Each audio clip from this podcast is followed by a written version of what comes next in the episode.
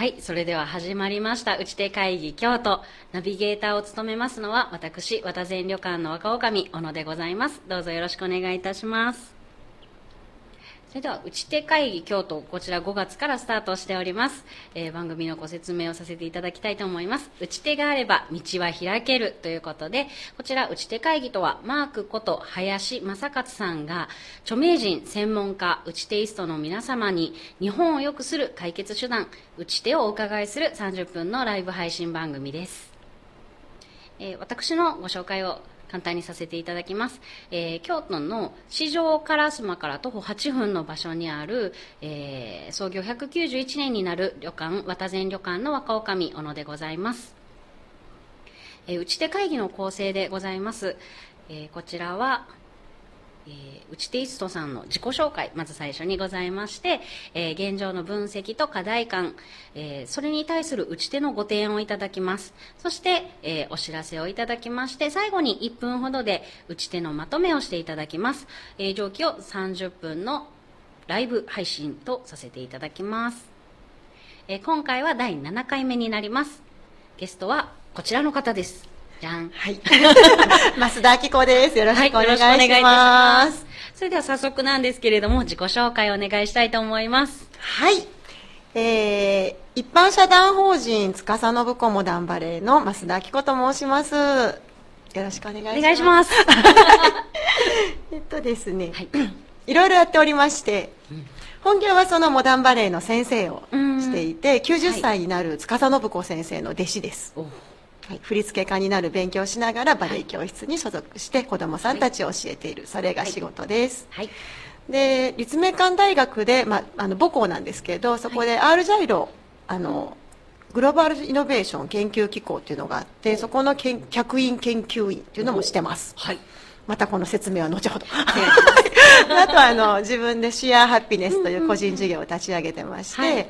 まあ、マルタ・ゲイビスで歌歌って踊ろう会というものもしてます、ほうほうあの踊る踊りがねやっぱりいろいろ世の中にもっと活かせるんじゃないかなということで、多世代に踊る喜びをというテーマで、はい。い、ろいろこうライフワークとして、うん。ボランティアのような活動になるんですけども、地域で多世代交流の実現とかおそんなことをしてます、はい、文化で健康の今日のお題でいただいているあの文化で健康っていうところをうんうんうんうん。できないかなと考えています、そうですね。これ具体的にどんなんしてるとかってご紹介いただけたりしますか？お写真のご用意いただいてあ、はい、そう。これこれ。はい。普段はこんなです。あの、踊って舞台で、もうまんま、ええ年、いや、ありがとうございます。すごい。ええ年なんですけれども、モダンバレーは結構あの、クラシックバレエみたいに、うんうんこう、ひらひら妖精っていう世界ではなくて、うん本当に振付家の先生が、あの、手さ多世代に向けて踊りを作りますので、はあ今でも舞台立ってますし、うんうん子供ちゃんのクラスから50代以上の女性のクラスや、まあ、ストレッチクラスとかもやったりして、あーはははこんな活動をしてます。すごいですね。ちびっこ、一番最年少で。2歳。2歳。2歳。あの、そう、あの、そう、モダンバレー。ります。言うたことって分かってくれるんですか？うん、言葉あんまり通じなくても、なんとなくのその身振り手振りと、うん、が。なんかそんなので踊りってやっぱすごいなと思いますね。うん。できちゃう。じゃあ一応逆に一番上のご年齢の方はえっ、と、バレエ教室でお教えしてる方で82歳ぐらい。すごはい。ーい。で、デイサービスでお教えする方はい。は、うん、102歳。おお2歳から102歳ま2歳で。から102歳。すごいそうそうなんですよね。だからもうなんか本当に10年ぐらい前からバレエ教室。で、まあ、し仕事するだけじゃなくて、はい。地域で子育て支援と、まおあ、高齢者支援ですね。デイサービス行って何かするっていうのをこう同時にするようになるので、面白いですね。こことここつなげられへんやろかみたいなね。そういうところから、うん、多世代交流の実現とか考えるようになって、はははは。でまああのまあ今日文化と健康話なのでこれあはいはい。まあ課題にもなってくるんですかね。け そうそう そうなんです健康の獲得って、うん。難しい。ねそうですよねやっぱ運動しなきゃダメみたいな、うん、なんかええもん食べなあかんとか運動しなくちゃいけないとか、なんかこうなんかしなくちゃいけいけないっていう気持ちが強いです、まあ食と睡眠と運動ってこの3体がちゃんとできることって言われてるんですけど、はい。ただこう運動のまあ、継続、まあ、運動ね、その日だけするんだったらいいんですけど、健康の獲得のためには運動の継続ということが言われていて、それがこう非常に難難しい。しいんですよ。運動が苦手なものにとっては。私は運動苦手で、ええ 小野さん足ビヨーン上がってる。足上がるんだけど、8000歩とか歩けないし。筋トレは苦手だし、ということで、運動はやっぱ苦手なんですよね。そういうものからすると、まあ、シニアになっていくと、いつかその、え、私も運動しなきゃいけないのかなと思いますと、やっぱ苦手だから、なんかこう、文化活動のうん、うん。継続で、はい。生涯いけないかなって思うんですよ。うううん気軽に今まで身近にあった文化が、そうそうもう生活の健康とうまいことこうそうです。せえへんかなみたいなそうです。楽しくこう、文化活動を続けるだけで生うん涯うん確かに元気で、まあの、日本舞踊の師匠とか元気でしょ？皆さん。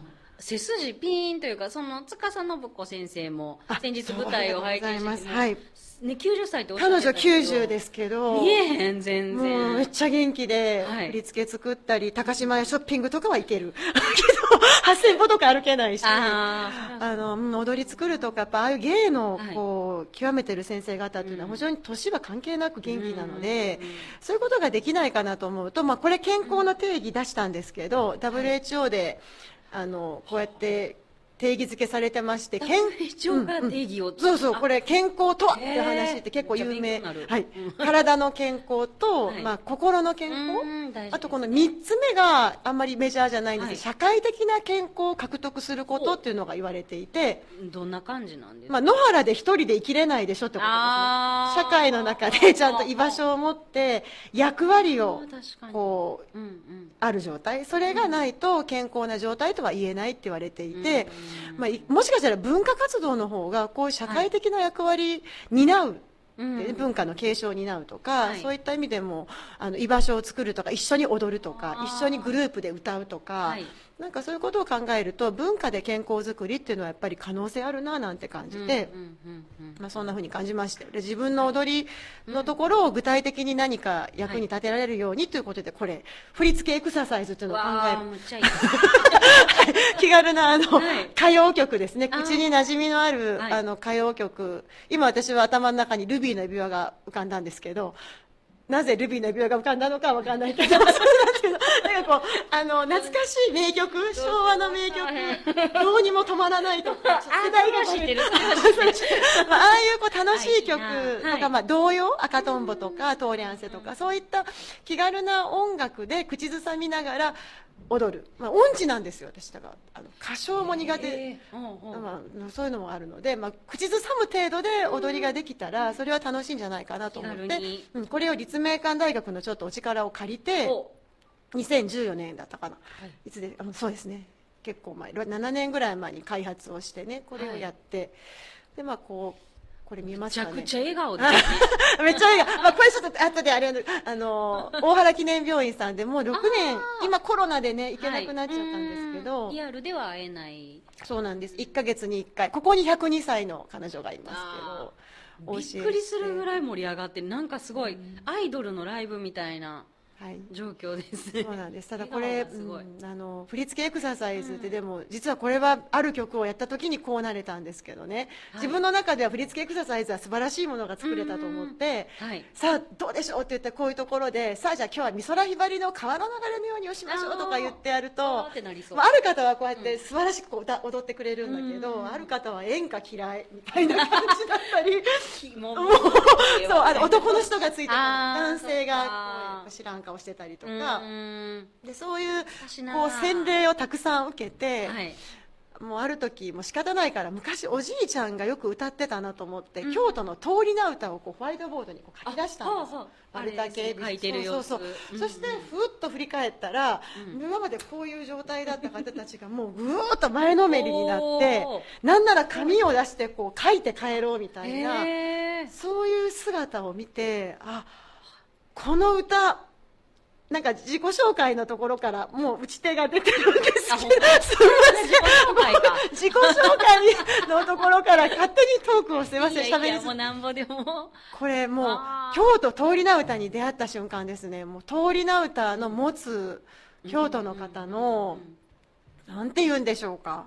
愛？うん愛やっぱりね懐かしい。あとななんかあと生活の中と密着して覚えてらっしゃるようで。ああ昔デッチの子があねそう。道をっそうてそう。それであのあこうこれ歌える？これですわ。これちょっと見えないですけどちょっとちっちゃくって。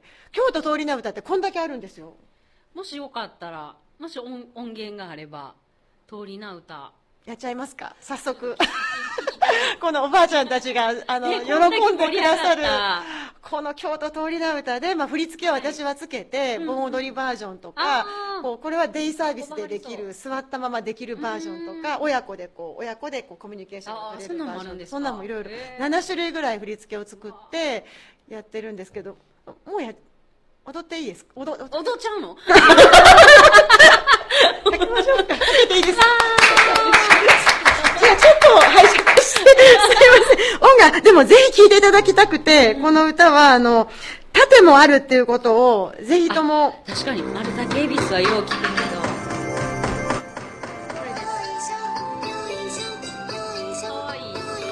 かわいい可愛い感じにしてあって。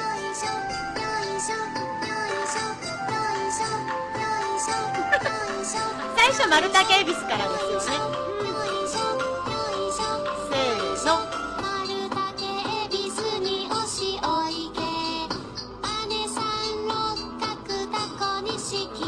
この辺は有名だから知ってると思う。コナン君の映画でもねそうそう、コナン君の映画。ここでちょっと感想を入れてます。これね、CD にしているので、感想、息継ぎタイム。あ大事大事。で、ここから6条。屋上必聴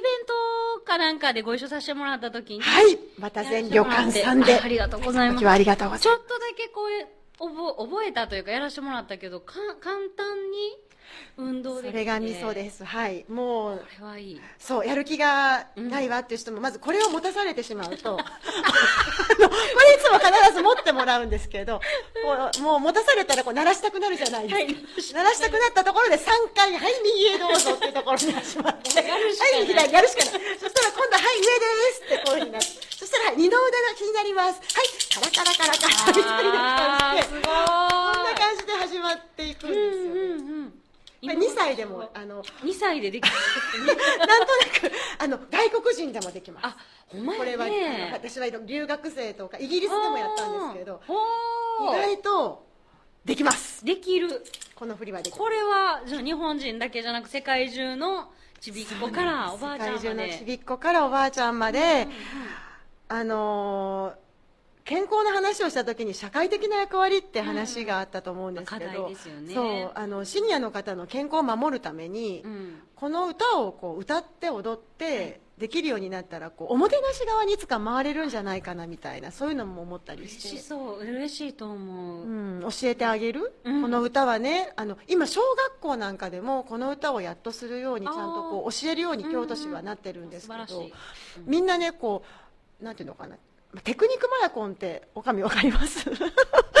魔女の魔女のため魔女のこうねあのねって言っちゃった。テクニックマヤコンってこう魔女魔法使いがこうあの呪文ですね。呪文的な感じで「寺子古府やと宮柳堺」って覚えてるので、それが寺町の頭文字五光町の頭文字とかはあんまり説明なく、今の小学生は寺子古府やと宮柳堺って言える、はいだけどそれをおじいちゃんおばあちゃんたちが「いや寺町の寺やで」とか「五光町の五光やで」みたいなことをこの教えてあげるようなコミュニケーションが取れたら、あう嬉しいですうん。ね、シニアの健康も守れるし、こう歌の文化も守れるかなみたいな感じで。いやこの文化ってあの今までのゲストも何人も文化の方っていうのがいらっしゃって、やっぱ守っていこうとしないと守れないんです。そうなんですよ。続けられないんですっておっしゃってたうんのが印象的で、本当にこの歌はもう私も最初もう本当にこのここの洗礼を受けて、うん。高齢者の方、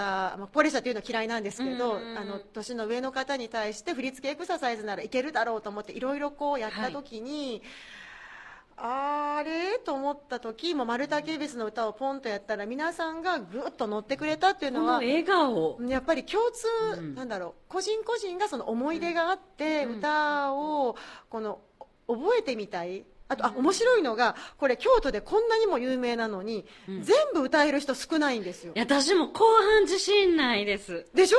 これ不思議だと思いません、有名。寺5個までしかいけへん。そう。でまだあの、うん。小野さん偉い。縦の歌は存在は知ってるけど覚えてないのっていう方が、私中京区役所の前でアンケート取ったんですけど一人で街頭インタビューえして、ー、でもしゃれですね。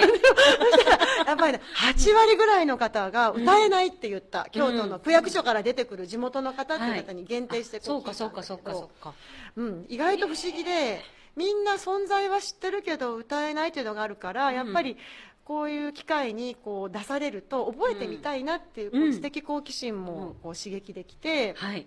うん、なんかそこれ実際京都住んでたらこの歌頭の中で考えながら歩くことが多くて、なんかあれ丸竹恵比寿に面白い池やからって思いながらあ次やとかそうそうそうそう。京都人でもあの5番の目って、はい分からへんくなる時があります。ありますよね。その時にやっぱ昔レッチ暴行できた子供まあね 10, 10歳12歳ぐらいの子がお使いでどこどこ行ってきてあの時にこの歌で覚えたっ思います。ていう。本当にそうだと思うしあの、ん。大和の宅急便とか佐川急便なかったですからね、あーそうですね。やっぱりデッチさんが その着物の反物をいくつもこう工程を経て着物があの室町界隈でできていく時にうんうんうんうん。堀川で染めはった着物を持って次こっちの店持って行ってっていうところで子供ちゃんでも、まあ、子供さんとか他府県から入った方向の方、方向にいたそのお店の方でもこの歌を多分覚えてやってきた400年の歴史が江戸時代からあって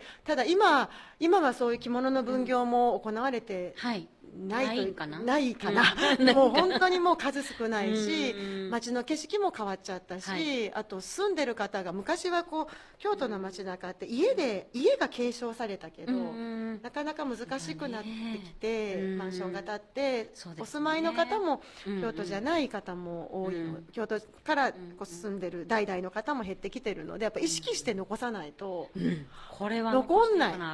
残したいですしね。残したい、やっうんぱこうあるわ京都の粋だと思うんですよね、うん。町内の名前があるけどなんか四条室町下がるですねんっていうとこ。う そうなんです こうで地点表示でこう伝えるっていうのも京都の文化。これは暮らしの文化、急に何々町ですって言われてもどこか分からへんけど、何々通りどこどこ上がったとこへって言われたら、あ、はい。はい、はいはいはいと。タクシーの運転手さん怒られますもんね、何とか所行ってくれたら、どこやそれ 言われても分からへんって何通りへそうそうそうそうそう。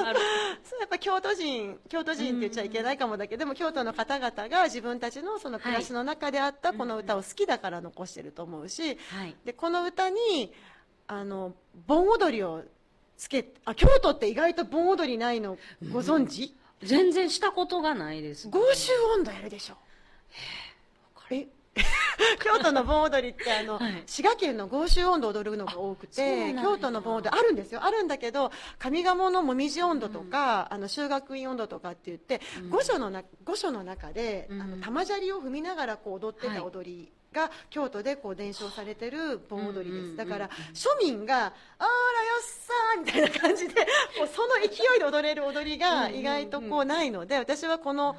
音楽に、うん。あの盆踊りをつけてもう京都の人を元気にするテーマソング。むちゃくちゃいいんちゃいます？どっかの夏祭り行ったら最後の締めがこれでそうそうそうそうそうしたいんですよ、ええー、やろう。やろうぜひ。やろうやろうやろう。待ってます。もしよかったら。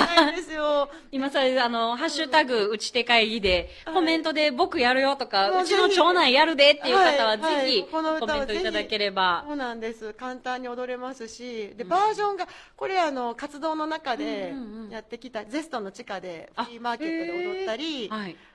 のあいいな、みん留な楽学生。の,、うんあのホストファミリーの方がされるはい夏祭りで呼ばれて行ったりして、その場でこう歌詞をこうローマ字で書いたこれをおお配って、はいでライト3回トントントンカンカンカンはいアップサイドみたいなその場のとんでもない英語でこう教えると意外とやってくれるっていうあのでもいい思い出に思い出になるみたいうん。体動かすとね。そうなんですあ、子供。これこれ子供とあれでやってきたまあ活動をちょっとお見せしてますけど、はいあの子供さんにまあ児童館でやったりあと健やかサロンとか呼ばれてやったりして、でそれとそれをこうつなげて多世代交流を実現すると、うん。なんかこう外から入る多世代交流イベントじゃなくって地域の方が根ざした地域の方が主体的な活動にすると、まあ、持続可能なイベントできるんちゃうかなみたいな、こういうのを立命館のあの研究員としてちょっとやってまあす、はい、社会実装側あ。うん、うん、うん、うん。うん。面白い。これはあの踊り2017年に会を立ち上げたんですね、まあ、2013年、4年7年8うん年ぐらい前からこの歌でさっきのデイサービスのスライドは本当2014年とかのはい。何年前な7年か8年前に丸竹恵比寿の歌に手をつけながら、はい。い、ろんなこう演歌とかでもやるんですけど、うんもう丸竹にバーッと絞絞っうんてやりだしたのが2017年でそこでこう丸竹恵比寿で歌って踊ろう会という会を立ち上げてでイベントをして初めて自分の主催祭りができた時のこれ。あすごい盛り上がってますね。道田高校の学校設立150周年記念と混ぜていただいて、あはい。200人の方が動員できて、うん。これ92歳のおじいちゃんが踊ってくれてたりするあのちょっと見にくいですけど。一体感ですね。うん、これがコロナまでの状態そうやね。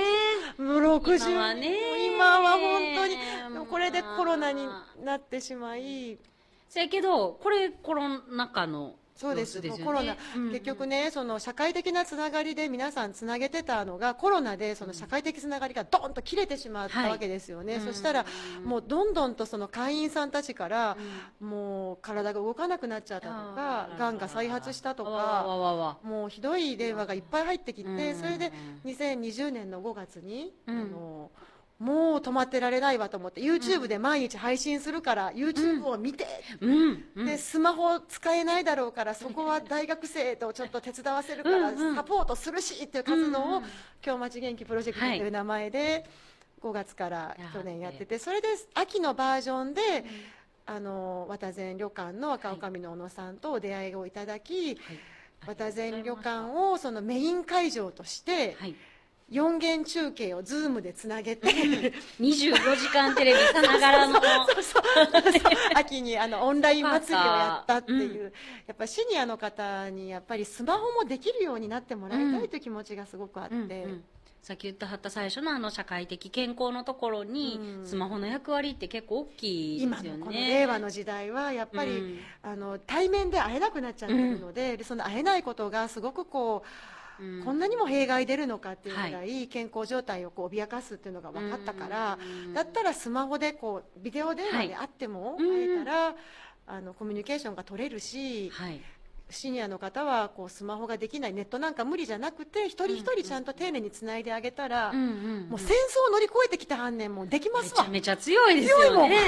もうやっぱりこれはもうここはやっぱ、もううん、諦めないで、うん。もうなんか残念ながら地域でこうやりませんか？って言っても地域のその偉い方がいや僕でもできひんねんって言って意外とこう取り入れてもらえないことがこのオンライン祭りの案内なんかでもいろんな学区さん回ったんですけどやっぱ厳しいお話があってこう運営側ができないのにやっぱり説明できない質問されてもできないからっていう形でなかなかうまくいかなかったんですけどやっぱり一人一人ちゃんとつないであげて丁寧にそのやり取りを繰り返せばそんな難しいだって説明書読んでスマホ使ってないですよね。使ってないもう感覚ですねですね うん。本当なる自転車みたいなもんだし、なんかそういうのをちゃんとこう、あのサポートをやれば、うん、シニアの方もスマホできるようになるし、ぜひともちょっと頑張って。いやもうすごかったです去年の秋はその実際に現場に来る人は人数制限をしなくちゃいけない中で、オンラインで配信してみんなが使えるようになったオンラインで社会的健康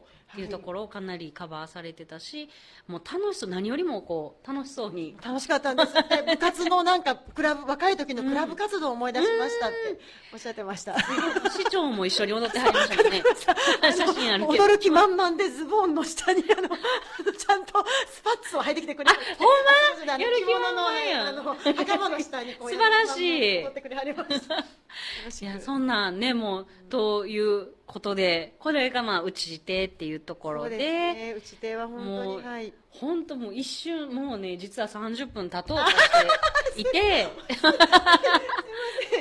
そうねもしお知らせがあればお知らせ、はい。あの個人の方で、はい。あのこの活動に加わりたいという方はぜひともその、ま、毎月1回、第3日曜日に、はい。建正寺地蔵ホールっていう東山二条はい。のお寺のホールで、第3日曜日、はい、お寺踊の会をやっております、はい。来てください。どどこに問い合わせというかどこ見たらえっとわかります丸太警備室で踊ろう会で検索していただくあか、そうやね。うん、司バレーに電話くださってもいいしなんかフェイスブックとかで増田見つけていただいて、そこで聞いてもらってもいいし、あのあちこちに出してますので丸太警備室で踊ろう会とかでぜひとも検索をかけていただくといいかと、もしお店の方で あのお店ご案内やなガチンコ。こういうすごい。丸太警備室保存活動にこれ富山の薬売りみたいな感覚で。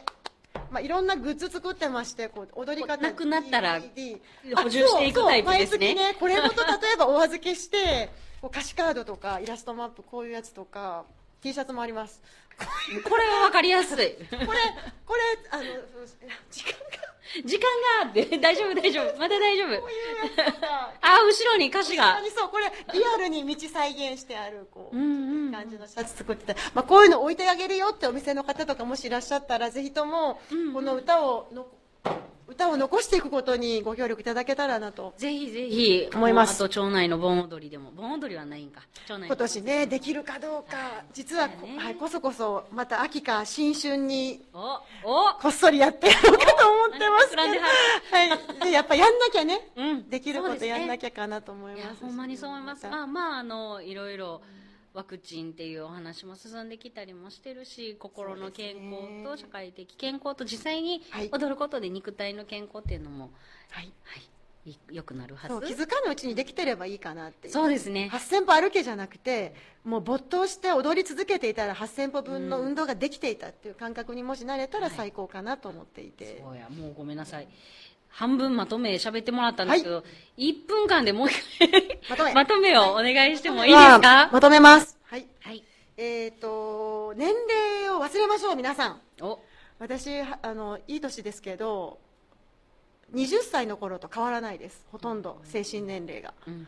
でこの現状を80歳の方にちょっと聞いても同じだそうです。うんうん。若い時と一緒、うんで100歳の方にビビりながらその102歳の方にどうなんですか？って聞いたら一緒よって言われたんです。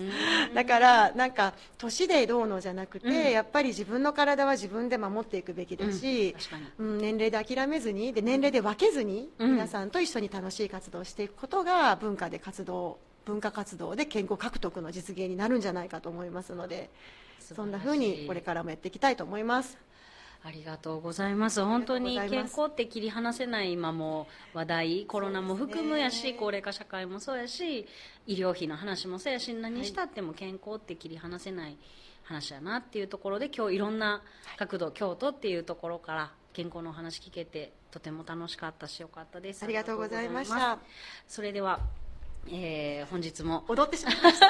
もう最高初めてですここで踊らはった最高初めてが多いです。私いろいろすいません。いえ、すいません。それでは、すいません。今日、本日もクロッシング京都新聞スタジオ様よりお送りをいたしました。本日のゲストは、えー、一般社団法人司信子モダンバレー常務じ常務理事、舞踊家の増田明子さんでした。どうもありがとうございました。ありがとうございました。あそれではまた次回お会いいたしましょう。おおきにありがとうございましたりが。とうございました。